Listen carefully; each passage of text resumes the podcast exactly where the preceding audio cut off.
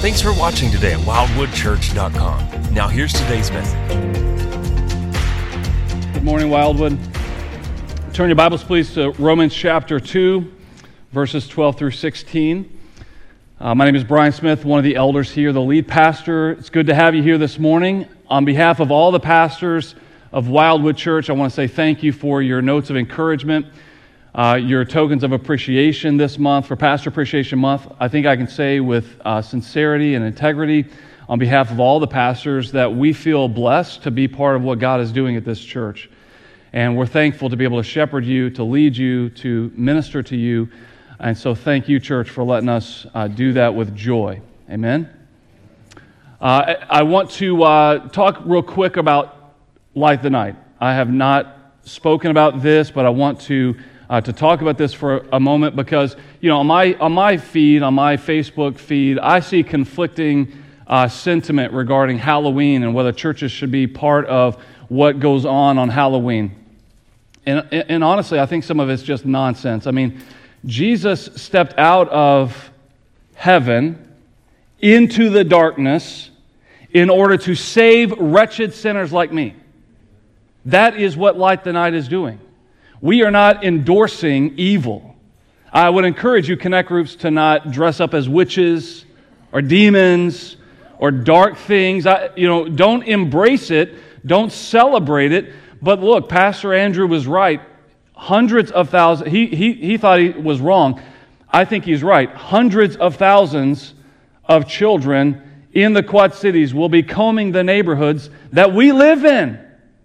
Their parents are out, they're with them. Light the night. Be the presence of Jesus Christ in your neighborhood. We, we opted to to, uh, to scatter instead of to gather. We opted not to do a trunk or treat this year because I heard from you. You said you, feel, you felt conflicted. You wanted to be in your neighborhoods where, where your neighbors are so you can reach them. Okay, do that, please. Please do that. Uh, give the best candy. Be the friendliest faces on your block. And, and, as Pastor Andrew said, if you live like we do, don't have a neighborhood, go find a, a friend in the church, a connect group that does have a great neighborhood. That's what my family and I are doing. We're joining another connect group in a great neighborhood. And listen, the reality is that if people, if you are in your neighborhood and you come to Wildwood, then people that are combing your neighborhood and that live there could also be coming to Wildwood. That, in other words, they're within reach. And that's why we're doing what we're doing. Folks, we have hundreds of these invite cards on the table. And Cecil, as hard as you tried two weeks ago to convince people that we don't need them to remain on the table, there they remain.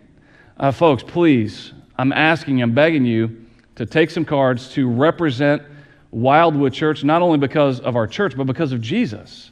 Right? This, this is a great opportunity for you to hand out candy and hand out an invitation card, and maybe it starts a conversation about Jesus. I also want to encourage you to pick up a yard sign. These are beautifully designed, uh, but they're very seasonal. So, in just a few weeks, these will not be on theme any longer. Uh, and so, listen, they've got a QR code uh, to take people to our website. Um, I would love for us to be able to, to recoup the cost that we spend on these, about $5. But at the end of the day, whatever remains is going in the trash. And so, if you're not able to purchase one, please as the lead pastor, I authorize you to just take one. But if we can recoup the cost, that would be wonderful. Coach Hudson, thank you. Folks, we have an opportunity to be the light of Christ in our neighborhoods. And I want you to do that. I want you to, in whatever way you can, to be the light of Christ in your neighborhood. The neighborhood is coming out in force tomorrow night. And they're going to be walking by your house and they're going to be looking for something good from you. Give them something truly good. Amen? Snickers bars. the gospel. All right? Okay, to err is human, right? We know that. We know that we make mistakes. We know that there is error. We know that there is right. We have a conscience. The, the fact that, that we would even accept that error is, is part of our life is to acknowledge that there's a right way and a wrong way. If there's no right and wrong, there is no error. We all know that there's right and there's wrong. It's universal knowledge. Why? Because God has given every single person a conscience. And that conscience bears witness to us, as Paul says in this passage. Let's read Romans chapter 2, verses 12 through 16. Paul says, For all who have sinned without the law will also perish without the law, and all who have sinned under the law will be judged by the law. For it is not the hearers of the law who are righteous before God, but the doers of the law who will be justified. For when Gentiles who do not have the law by nature do what the law requires, they are a law to themselves, even though they do not have the law. They show that the, law, that the work of the law is written on their hearts, while their conscience also bears witness, and their conflicting thoughts accuse or even excuse them on the day on that day when according to my gospel God judges the secrets of men by Christ Jesus. Let's pray. Father, you have given us an awareness of right and wrong. You've hardwired that on our hearts. You've given us a conscience that affirms when we do right and, and, and it convicts us when we do wrong. Lord, no man is with excuse. No man has an excuse before you. Lord, I pray that you'd help us to reflect upon our lives, to examine our lives I pray, Jesus, that we would pursue and seek a clear conscience, a good conscience, a, working conscience with you. I pray that you bless the preaching of your word and our response to it. In Jesus' name, amen. Verse 12 says, For all who have sinned without the law will also perish without the law.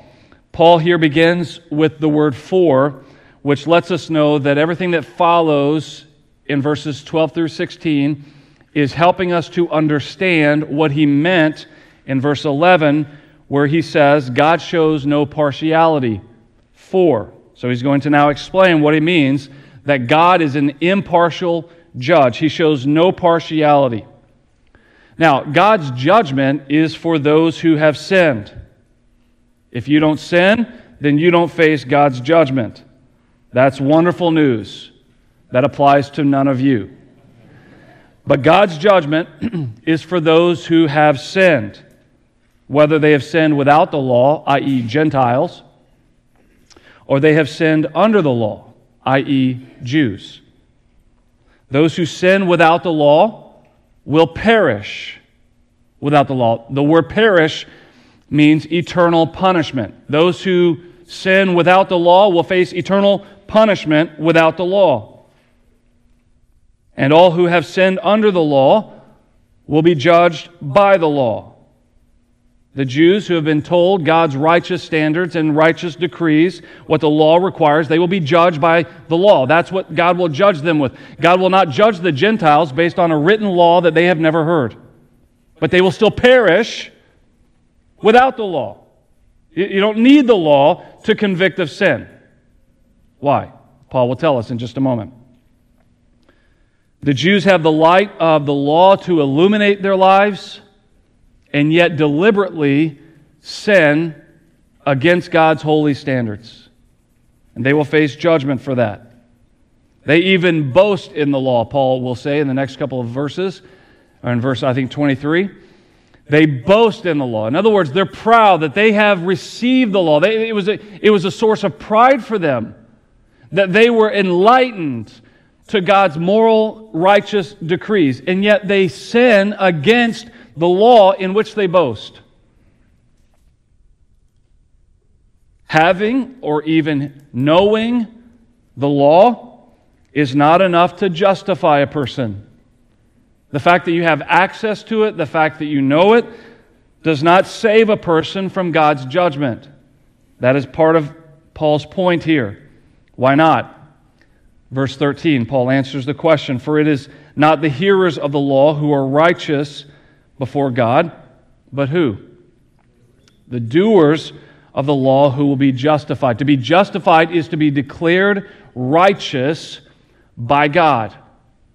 To be justified is to be declared legally righteous by God. And it is not the hearers of the law who are declared righteous, but the doers of the law. It's not enough to know the law, you have to do it if you want to be justified by it. And this echoes the words of James in James 1:22, where James says, "But be doers of the law, uh, of the word and not hearers only, deceiving yourselves." James, like Paul, was a Jew. He knew the culture. He knew how they acted. He knew how they felt. He knew their attitudes. He knew their prideful hearts. They felt that because we have access to the Word of God, that we're good with God. And James and Paul say, no, it's not having the word, it's doing the word. Now, we want to make sure that we don't get tripped up here. When Paul says doers of the law will be justified, we have to keep in mind that he also says in Romans 3:20, by works of the law no human being will be justified. Is that contradictory? Sounds a little bit contradictory. Paul knew when he said that, it, it, that uh, doers of the law will be justified, he knew that he was also going to say that by works of the law, no human being will be justified. Is it contradictory? The answer is no. Technically, if you could keep the whole law, you would be justified. Technically, if from birth you never sinned against God's holy standard, then you would stand righteous before God. The reality is that no one ever has and no one ever will. So the statement, doers of the law will be justified, that's technically true. It's not hearing, it's doing. The reality is that no one will do. No one will do. To think that because you have a Bible, and because you know some of what the Bible says and that you generally agree with the Bible, that for the most part, except for your pet sins, you don't disagree with what the Word says, and, and for, the, for the most part, you try to, to live by what most of the Word says, that you're good with God, that, that's deceiving yourself. That's deceiving yourself. This, along with James's warning, is, a, is, is an alarm for religious hypocrites who pride themselves on knowing the Word. But their hearts are not transformed, their hearts are not changed to the Lord. Now, these next two verses are some of the hardest in the Bible uh, to interpret, some of the hardest, especially in Romans, to interpret it. Uh, who is Paul referring to when he says in verse 14, For when Gentiles who do not have the law by nature do what the law requires. They are a law to themselves, even though they do not have the law. There's a lot of debate about who is Paul speaking about. Is Paul speaking of Gentile sinners like the wicked world out there? Or is he talking about Gentile Christians who have come into the church, who have been born again, and, and, and have, as Jeremiah 33 says, predicts, that God will write the law upon their hearts. Is that who Paul is talking to? There's debate. What is clear is that the Gentiles do not have the law. The law came to the Jews, the law did not go to the Gentiles. But by nature, Gentiles do what the law requires. They who do not have the law, by nature, do what the law requires. There's also lots of debate about that term by nature. Now, in the ESV, you see the comma there. It is those they who do not have the law, comma, by nature do what the law requires. That's an interpretative comma. That comma suggests that by nature modifies they do what the law requires. But in the Greek, there's no comma. So if we were to delete that comma, then it would read, They are a law to themselves, even though, uh, excuse me, uh, for when Gentiles who do not have the law by nature, in other words, by nature of who they are as Gentiles, do what the law requires, Or, as the ESV writes, for when Gentiles who do not have the law, comma, by nature do what the law requires. So there's debate. And if you're interested in the, in the technical debate, if you'd like to study more, Thomas Schreiner of the Baker, uh, the Baker Exegetical Commentary articulates this pretty well. And, there's lots of thoughts, and, and you can get really deep into this. What exactly is Paul meaning here? I'll spare you the technicalities, and I'll share with you what I lean towards, you know, the interpretation that I lean towards. And, and I think Thomas uh, Schreiner does well when he says we shouldn't be too dogmatic in how we interpret these verses because there's really a strong debate on either side. But here's what I think Paul is saying God equips all human beings with a moral compass by nature of being the image bearers that we are. In other words, God hardwires on our hearts an intrinsic knowledge that there is right and there is wrong because we have been made in the image of God. It's part of our nature. Now, undeniably, most people don't follow their moral compass, but occasionally they do. Right? We all know unbelievers who love their parents. Does the law require that? Yes. Who love their children, protect their children, want the best for their children. Does the law require that? Yes. Unbelievers who Walk the little old lady across the street. The law require that? Sure. Be kind to other people. Help those that cannot help themselves. Give to the poor. Give to charity. Right? The law requires these things. We know unbelievers who don't know the Lord, who don't love the Lord, and yet who do these things. I think that's Paul's point. There are people that don't know the Lord, who don't know the law, but by nature they do what the law requires. They are a law unto themselves.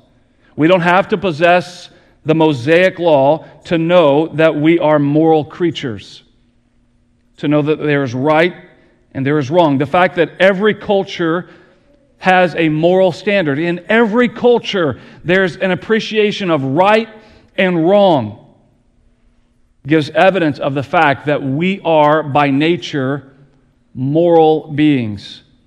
And moral beings don't come from nothing We come from a moral creator, and we stand accountable to him. Everyone has the work of the law written on their hearts, Paul says. Everyone has the work of the law written on their hearts, and therefore they are without excuse. Verses 15 and 16 read They show that the work of the law is written on their hearts, while their conscience also bears witness, and their conflicting thoughts accuse or even excuse them on the day when, according to my gospel, God judges the secrets of men by Christ Jesus. So God's moral standards are self evident.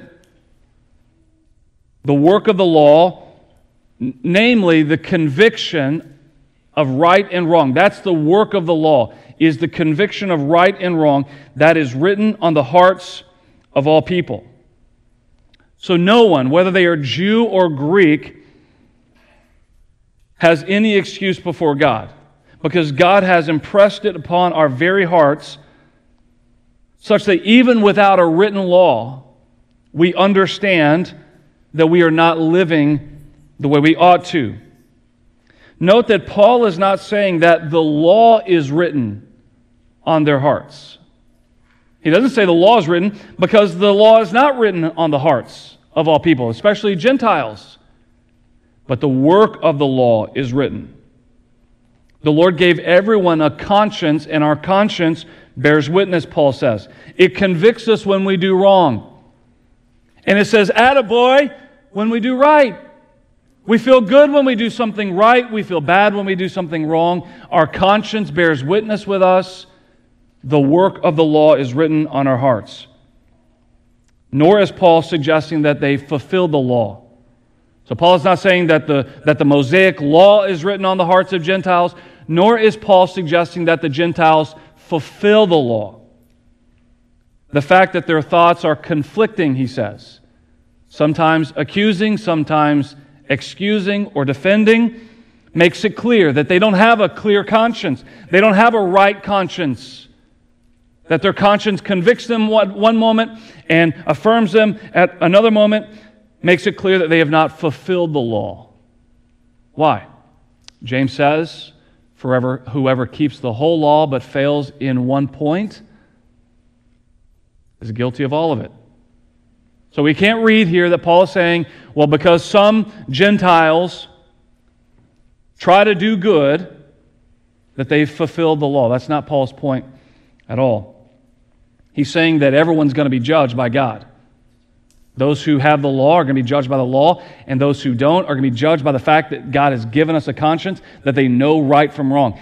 Notice that Paul is saying what's universal is not salvation, but judgment.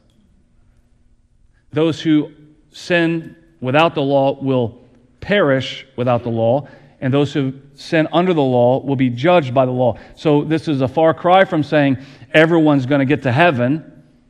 It's really saying everyone's working their way to hell.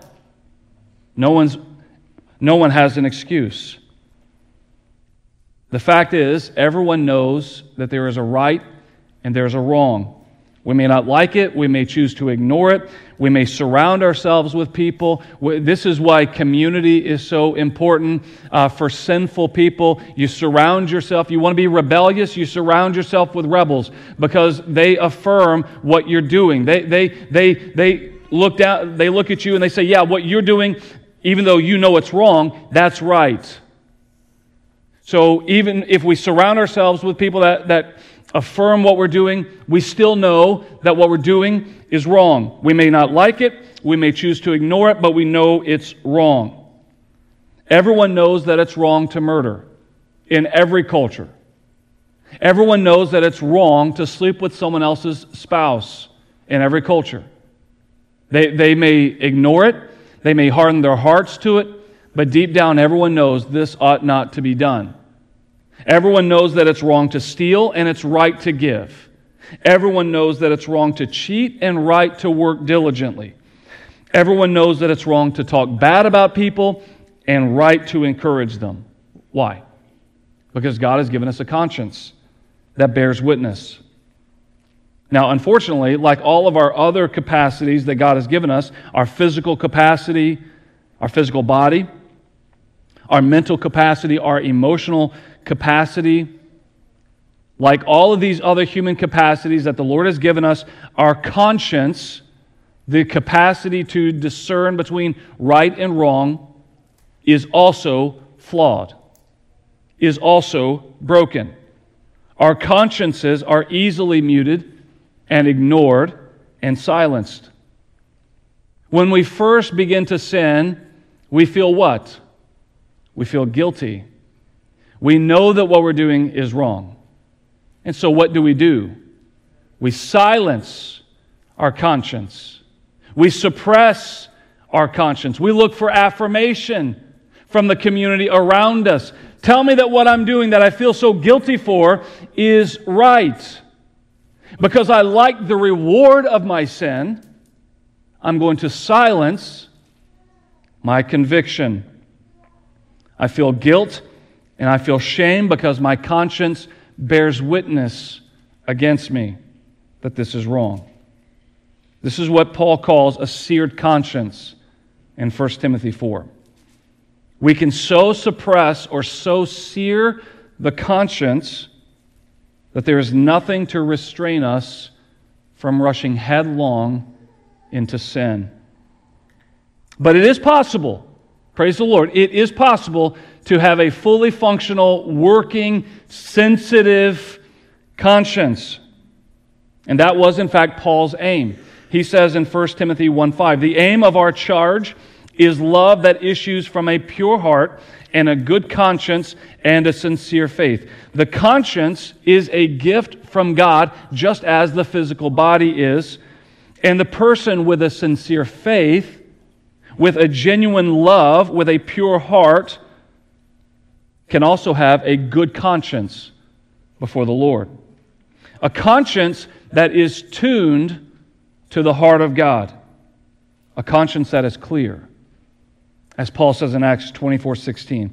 So I always take pains to have a clear conscience toward both God and man. In Hebrews 5:14, we see the concept that conscience needs to be practiced. It says solid food is for the mature, for those who have their powers of discernment trained, and that powers of discernment is another way of talking about conscience. Our conscience is how we discern between good and evil, right and wrong. Now, to be clear, God did not give us a conscience to determine what is right and what is wrong, but rather to discern. So he says, uh, the author of Hebrews, solid food is for the mature, for those who have their powers of discernment trained by constant practice to distinguish good from evil. Just as you exercise to give your physical capacity practice, so you give your conscience practice by distinguishing between good and evil. So, how do you practice your conscience? How do you work this out? How do you learn to distinguish good from evil? How do you tune your heart, your conscience to the heart of the Lord so that when you so that when you feel that when you first feel that conviction, you say, "Aha, this is the Lord convicting me that what I'm wanting to do is wrong." How do you do that? Well, first of all, you have to soften your heart. The first thing that you have to do is soften your heart. Right now, you're sitting here listening to a sermon on sin, and your heart has a condition. It is either soft or hard. You need to make a deliberate decision right now to soften your heart. You need to decide that you're going to stop justifying yourself that you're going to stop trying to, to convince yourself that what you know to be wrong is right, and you need to soften your heart right now. It's a deliberate decision. You make a deliberate decision every moment to either harden or soften your heart. I want to exhort you with the words of Hebrews 3:15. As it is said, today if you hear his voice, do not harden your hearts as in the rebellion. You understand that the sin of rebellion is nothing new. It goes back to Adam and Eve. The very people who were given the law is who the author of Hebrews is talking about. The time of the rebellion was the time of the Exodus. Those that were given the law heard from their God who delivered them out of slavery in Egypt across the Red Sea with all the plagues and all the miraculous provision, and they hardened their hearts toward the Lord. They knew what was right because they had the law, it was very clear, and they hardened their hearts. Brothers and sisters, do not harden your heart. Soften your heart. And once you've softened your heart, then and only then can you ask the Holy Spirit to gently expose the areas of darkness and bring into the light the secrets of your heart. Soften me, Lord. I, I want to hear from you. I trust in your grace. I trust in your mercy. I want to know. Fillet my heart. Search me, O God see if there's any grievous way in me. I, I want to receive conviction of the Holy Spirit. I want to know, I want to discern, I want to, I want to affirm that what you say is right is right, and what you say is wrong is wrong, no matter what it is. I don't want to be part of the rebellion. The Holy Spirit exposes you to God's will and God's ways, but it's not automatic he uses what? The Word of God. He uses the Word of God in your personal, quiet time with the Lord in prayer and Bible study, in, in your Bible study with friends and connect groups and triads, in corporate study and sermons and Bible studies here at the church. The Lord uses His Word to begin to transform your heart and transform your mind so that your heart is tuned to the heart of the Lord. This is why Paul says in Romans 12, 2, Do not be conformed to this world, but be transformed by the renewal of your mind, that by testing you may discern what is the will of God, what is good and acceptable and perfect. It's not automatic. You will not tune your heart to the Lord simply by coming and sitting and enduring a sermon. Soften your heart. You ask the Holy Spirit to fillet it open, to reveal sin, and then you do the hard work of praying and reading and seeking transformation. That is how a person trains or practices their conscience. This should be the motive of every one of us. Every one of us should be motivated by this. Why? Because every single one of us will stand before God in judgment and give account of our lives. Perhaps, you, perhaps you're under the mindset that, hey, you tr- put your trust in Jesus, you prayed a prayer, you were baptized, you're never going to have to answer for your life again. That's not what the New Testament teaches. It says here in, in 2 Corinthians 5.10, For we must all appear before the judgment seat of Christ, so that each one may receive what is due for what he has done in the body, whether good or evil. I don't know what judgment looks like for Christians. I know that Romans 8 1 says, There is therefore now no condemnation for those who are in Christ Jesus. We're not condemned. We don't have to fear being separated from God and sent to hell. And yet, throughout the New Testament, there's an affirmation that Christians will account for their life before the Lord. And I just want to I want you to imagine the scene. I want you to think through and process what that's going to feel like when you stand before Jesus and he asks you, Brother, I died for you, I paid for your sin, I gave you indescribable grace and mercy and I called you to a life of holiness, and I gave you a conscience to convict you of sin. Why did you, why did you not listen to it? Why did you harden your heart? I sent you pastors, I sent you teachers, I sent you shepherds. I, I, and why did you harden your heart?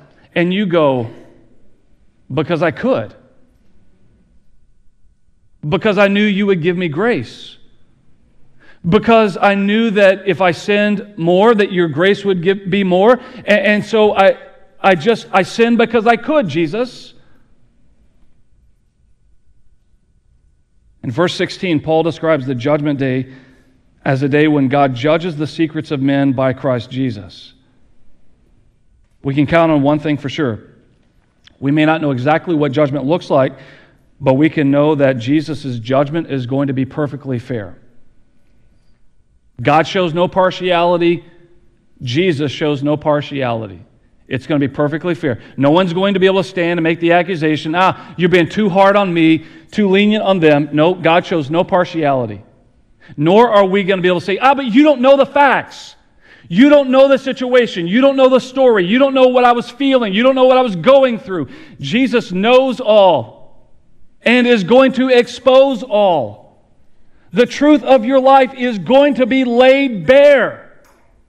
The motives, what Paul says, the secrets of men, it's going to be exposed by the marvelous light of Christ.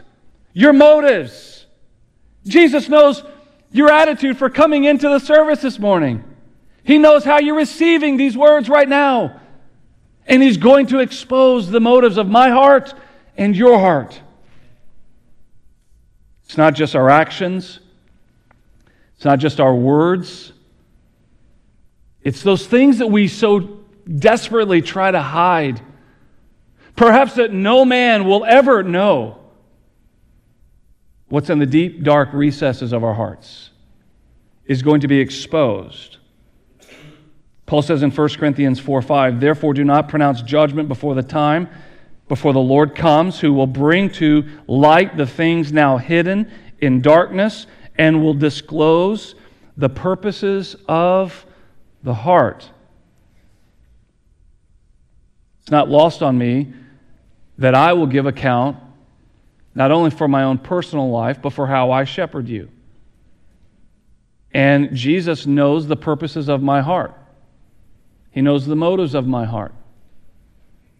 And he's going to come back, and 1 Peter 5 4 says that when the chief shepherd reappears, he'll give an unfading crown of glory. Implied to those who have done what Peter exhorted us to do, to the elders who have done what Peter exhorted us to do, not domineering over people, but setting an example. Not for shameless gain, but eagerly. Faithful, shepherding.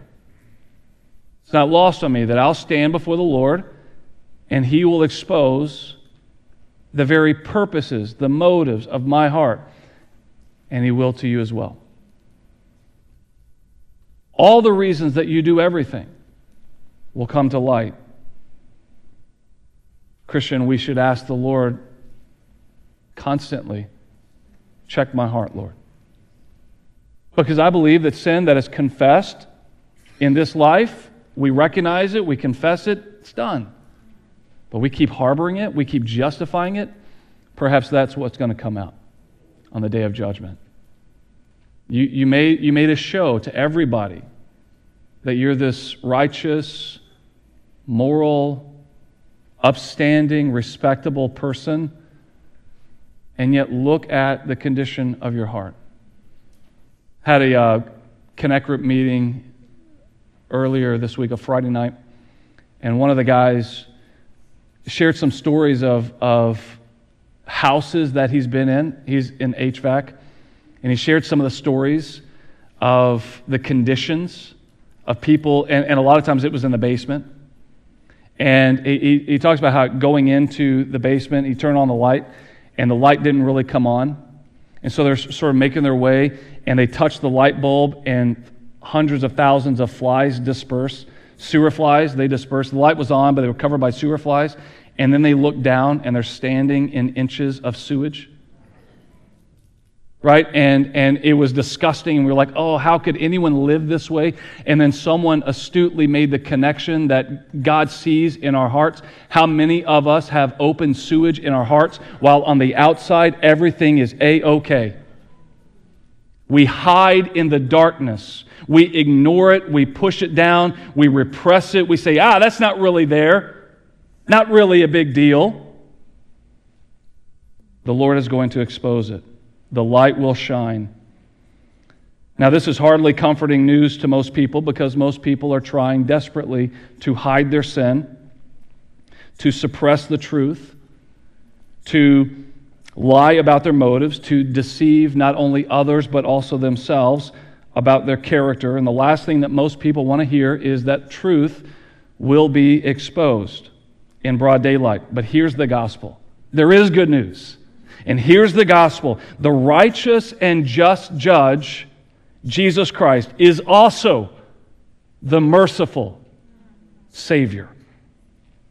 The one who will sit enthroned in judgment now stands in defense of everyone who calls out to him for forgiveness by faith. And Jesus is eager.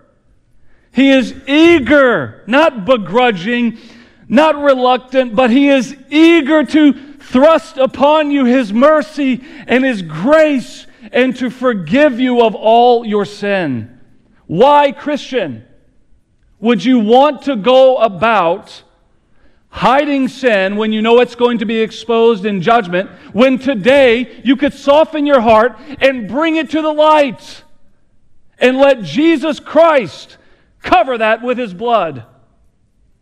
Why? If not that you have not changed your mind about sin. The reality is that people still love their sin. People still want to get away with their sin. And until you are ready to deal fully with your sin, you will continue to justify and try to hide. But the day will reveal it.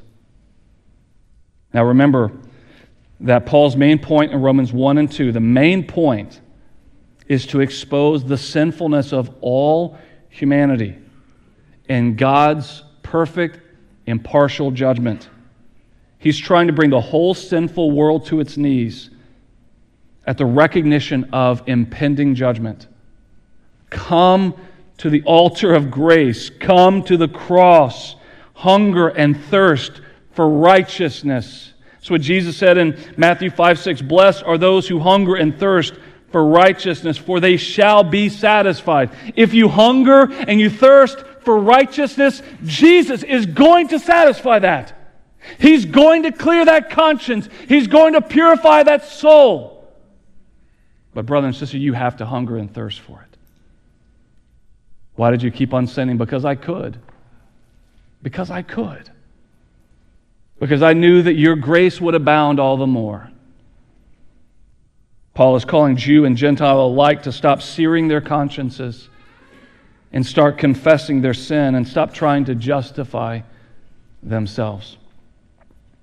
As long as any church is filled with people who refuse to get real, the enemy will maintain a foothold. Did you hear me? Wherever the church is filled with people who refuse to get real about their sin, the enemy will maintain a foothold. And the church will remain impotent. Two weeks ago, I invited men of Wildwood to go to war with pornography. If you weren't here two weeks ago, I highly encourage you to watch that. I began with my own testimony. I'm not judging any man or any woman that deals with pornography. But I invited the men of Wildwood Church to schedule August 18th of 2023 for a men's rally. It's far enough that I doubt you have anything on your calendar yet, and also gives you enough time to go to war with it in your flesh. I invited men to make war against pornography, and unsurprisingly, I received several emails and text messages and Facebook messages telling me that they did, in fact, go to war with their flesh. And several men, for the first time, confessed this sin to their wives. That was not surprising to me. And the Lord is already beginning to heal those marriages.